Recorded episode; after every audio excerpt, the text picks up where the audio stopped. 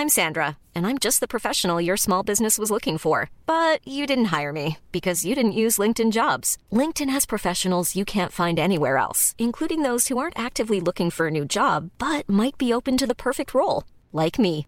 In a given month, over 70% of LinkedIn users don't visit other leading job sites. So if you're not looking on LinkedIn, you'll miss out on great candidates like Sandra. Start hiring professionals like a professional. Post your free job on linkedin.com/people today.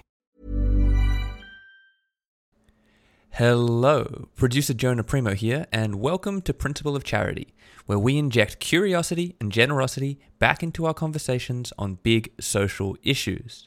So, this is part two of our conversation with Michelle Borba on what parents can do to mold our children. And this question is part of our broader feature on nature versus nurture in regards to how kids turn out. Now, we were lucky enough to speak to geneticist Robert Plomin a couple of weeks ago, and his ideas come up quite a bit in this conversation. So, to get the full picture and all the alternate views, I'm going to ask a lot of you. I'm going to encourage you to listen to the last three episodes as homework before listening to this one. Emil gets into the nitty gritty with both Robert and Michelle on their views, and it's quite enlightening. And of course, one more thing if you are enjoying the show, please leave a review, tell your friends, do whatever you can to spread the word.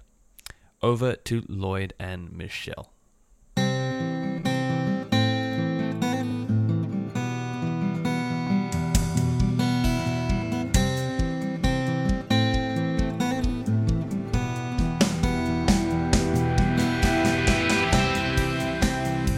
Let me get now to one of the cores of this podcast, which is our attempt to show a different way of arguing, of disagreeing. And the principle of charity is the attempt to try and present the alternative view, as, as we do in science, the alternative hypothesis rather than the hypothesis.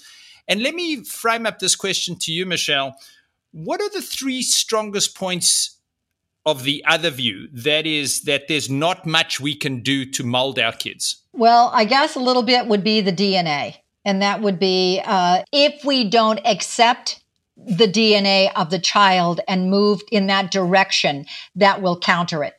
Uh, a second thing could be is that if we aren't intentional enough or have a plan of what we're doing parenting can go by too quickly and there's no rewind button on it. So it's like all of a sudden we uh-huh. realize, oh my uh-huh. gosh, all of the, those moments that I could have done uh, aren't there. The third thing I think is it's too one sided in that we want desperately to our kids to succeed, but I'm seeing so many children are telling me, but it's all about uh, getting the grade or getting them to the right school or getting the right test score.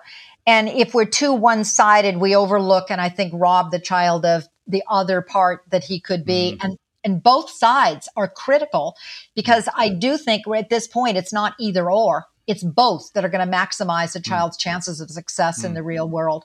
Don't just say, okay, now I'm just going to teach these character strengths without the other. Don't stop helping them succeed in that classroom. But we now know is these character strengths are going to help maximize who he is to take him up to that level so he's more likely to thrive and not just yep. survive or struggle. Right. How did Michelle do? Well, I think Michelle's really acknowledged the limitations of molding a child. They're not blank slates, they're not lumps of clay. They come with character traits as well, or character strengths. Um, so I think very well. You've done very well, Michelle. Although I'm not Robert Plomin here. Gosh, Emil. you you passed the principle of charity barometer according to uh, you know uh, Robert's new persona. I think Robert's suspicion mm. is that in the end of the day, those character traits can move the needle one way or the other a bit, but it doesn't really. His proposition is that it doesn't change who you are, and I think mm. it sounds like, in a sense, you agree with that. You sort of are who you are, but how you exercise and how you act in the world are things that can be yeah. changed and, and, and taught. Yeah. You know, Emil, there's another point on that that's really interesting the who. What I'm seeing as another danger to counter this is too often we're raising kids on what we want them to become as opposed to who they are. Yeah. And that really counters the child. Yeah, I like that. When we're talking about self confidence, a resilient kid knows who they are and can accept their weaknesses but also can acknowledge their strengths. And those strengths are going to get them through that flow state or a feeling of better, more success uh, myself, but also being able to handle the weaknesses. I want to get on to the issue of the culture wars. Uh, you, you, know, I think in a lot of Western countries, we have the culture wars between the right and the left, these high levels of polarization. What are you seeing in the schools? How are the culture wars reflected in the schools? So if I walked into a school today, and let's stay with the, with America for the moment, United States, how would I see culture wars reflected, or would I not see them reflected? It depends upon the state, Lloyd. And the fascinating thing is, I have been traveling almost daily to a different state. I just came from one state when before I was allowed to speak on mental illness uh, with one in three American kids suffering from some kind of a mental health stress, anxiety, depression. I simply asked, are there any things I should not say? They said, yes, please don't use the word diversity, inclusion, equity, mental illness, or social emotional learning. I said, what would you like me to say? Wow. so you can talk wow. about belonging. That was, there you go. But why? Tell us why. The context and the history is you're pushing uh, your agenda onto us. We want to raise our kids based on who we want them to become. I'm seeing another trend that I think is frankly scary, and that's banning books. We mm-hmm. did that years back, but now all of a sudden, some of the hallmark of Hallmark books are being, in fact, can you give uh, our listeners an example? Yeah, Lord of the Flies, uh, Grapes of Wrath, Where the Wild Things Are. Because why are they banned? Why are they I think banned? one part of it that is very concerning.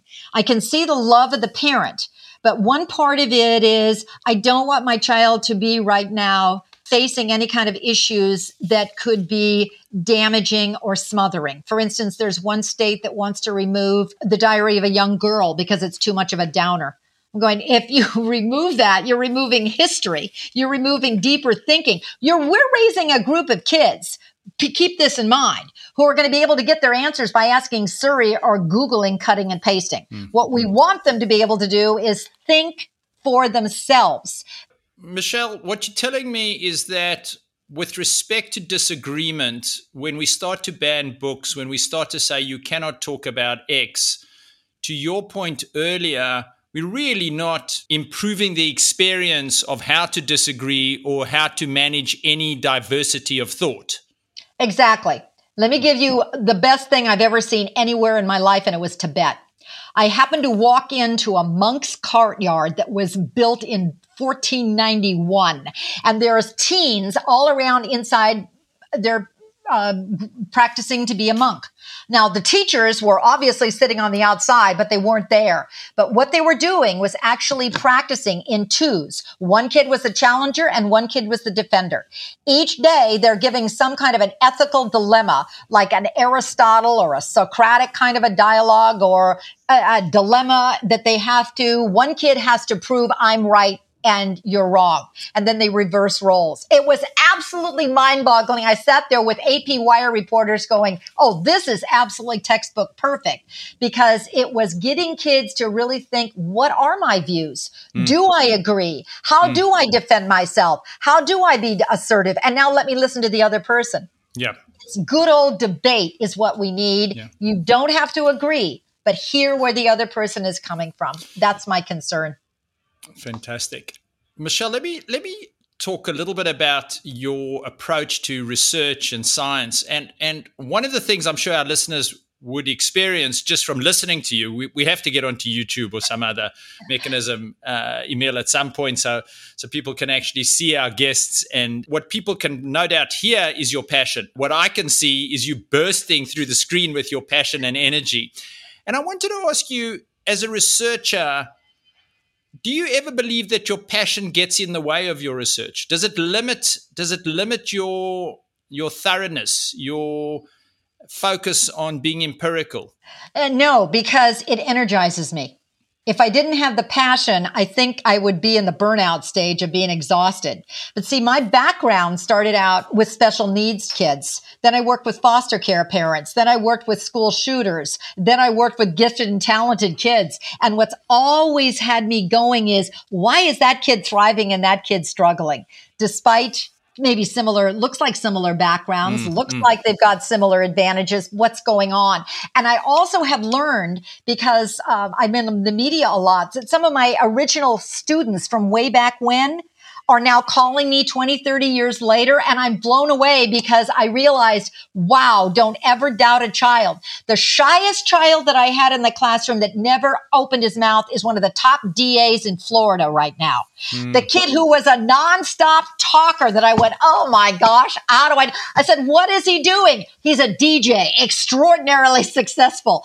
What happened is each of these kids also who did finally thrive and make it despite extreme learning disabilities had a parent who said, but here's their strength and I'm going to keep pushing them. And that helped me in my passion. Can I come to, you know, personality traits? If you had to put yourself on agreeable as 10 and disagreeable as zero, where, where would you put yourself? Well, I try to hear where the person's coming from.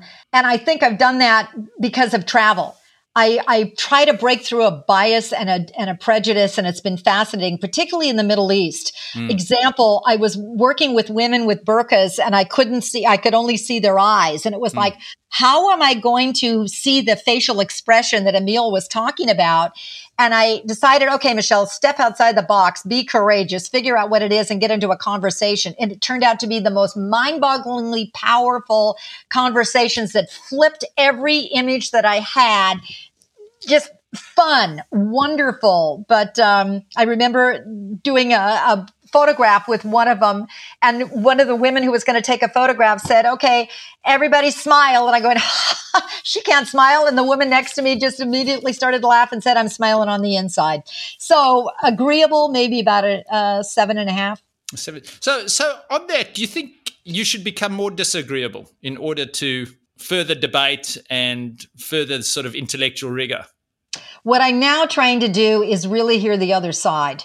Mm. Uh, for instance, um, just coming back from the states that I was talking about, I want to hear where they're coming from. And I try to, Michelle, stay blank and hear where they are, and it may alter your views. And that becomes really helpful to me. You, you come across as a great listener, somebody who's going to be highly charitable what are the triggers for you when you become the least charitable? What do I see from Michelle when she's just a little nasty, not so friendly, instinctively rejects? What, what, what happens? What's the context for that Michelle to show herself?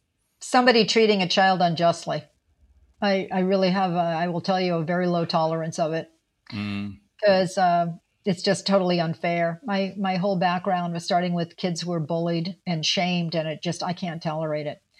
But I'll I'll let you know. Maybe I should hold up a card. Watch out.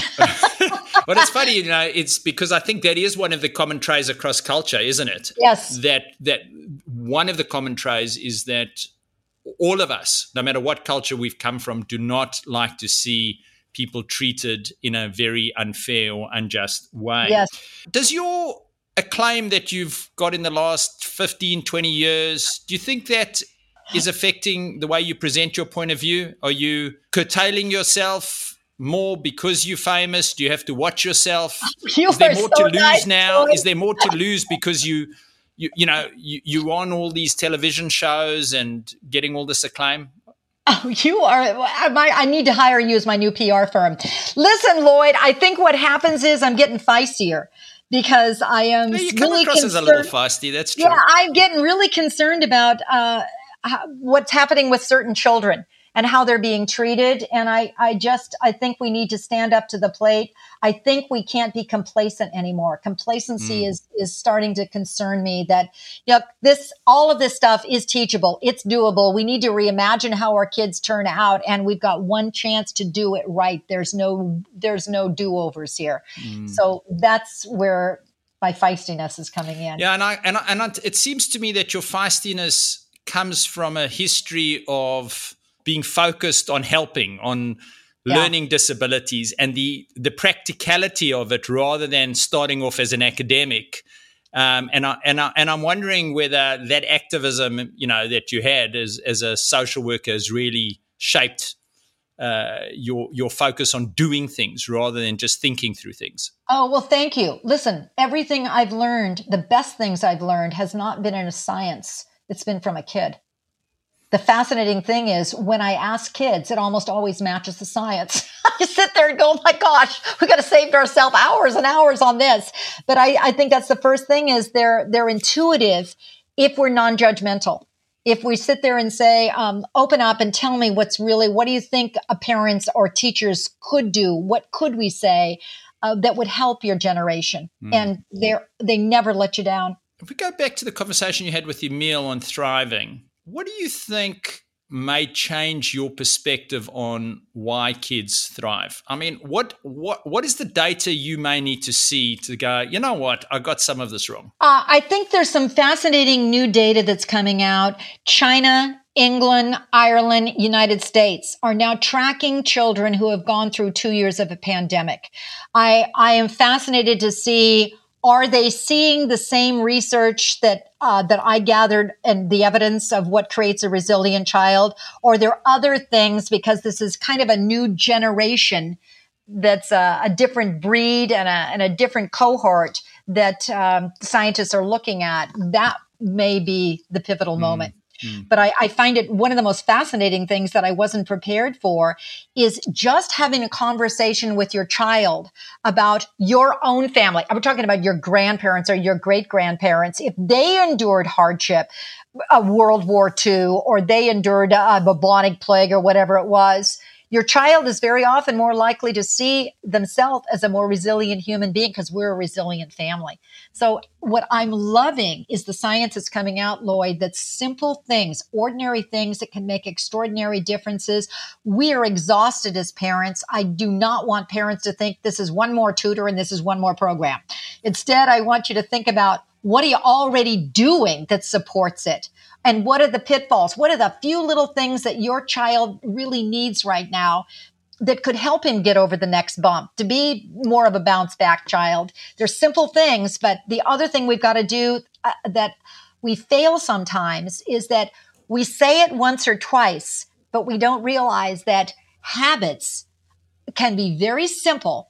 But if you keep repeating them over and over and over and over, the same little practices, the real goal is the outcome of that procedure. Mm-hmm. And that is your child will be able to do mm-hmm. the habit without you. Without you, out in the playground, out in the drinking water, out in the play group, uh, going off to college, and I think that's going to be our new, our new parenting plan. Yeah.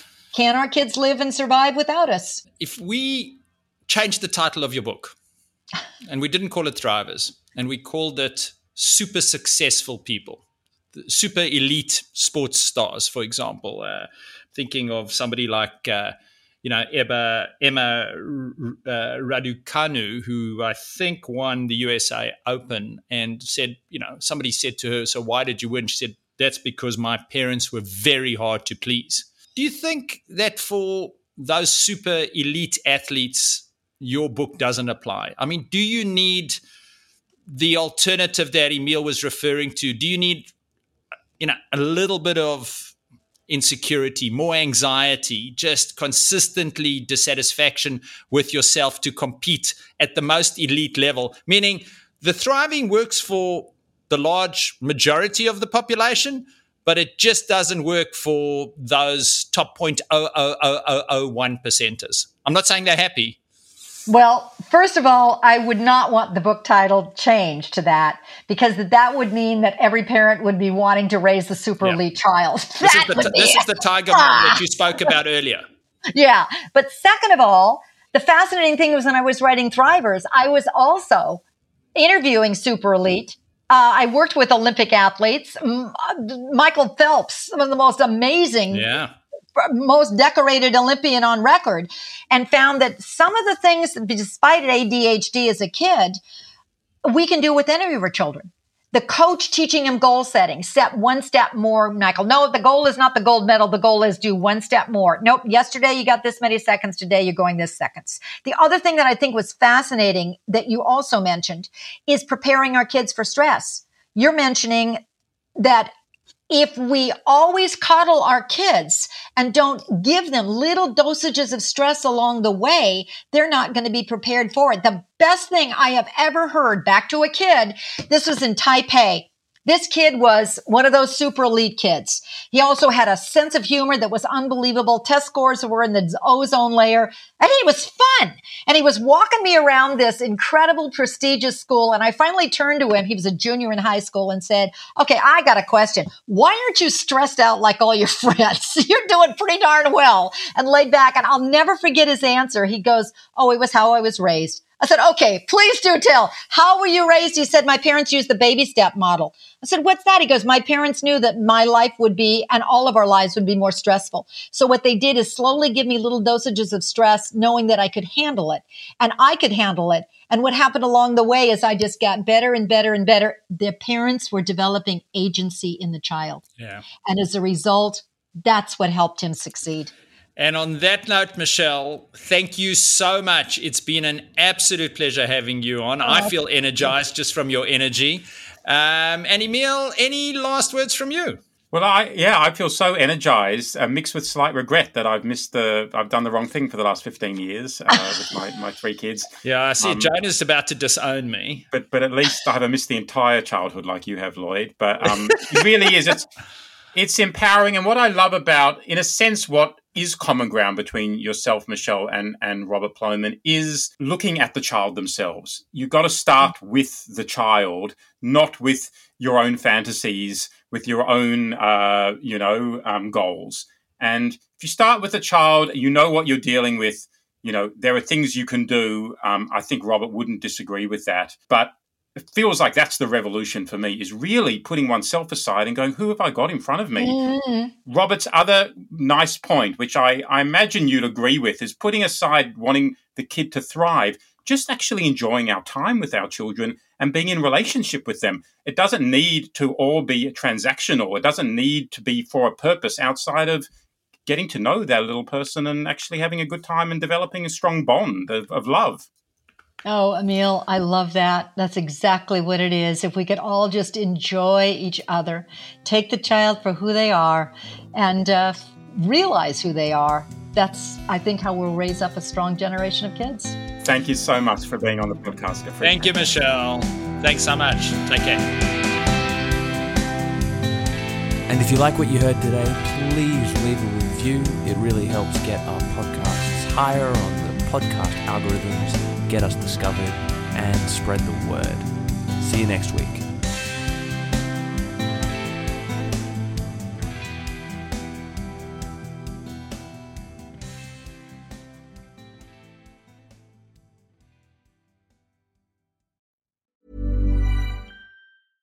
Imagine the softest sheets you've ever felt. Now imagine them getting even softer over time. That's what you'll feel with Bowl and Branch's organic cotton sheets. In a recent customer survey, 96% replied that Bowl and Branch sheets get softer with every wash. Start getting your best night's sleep in these sheets that get softer and softer for years to come. Try their sheets with a 30-night guarantee. Plus, get 15% off your first order at bowlandbranch.com. Code BUTTERY. Exclusions apply. See site for details.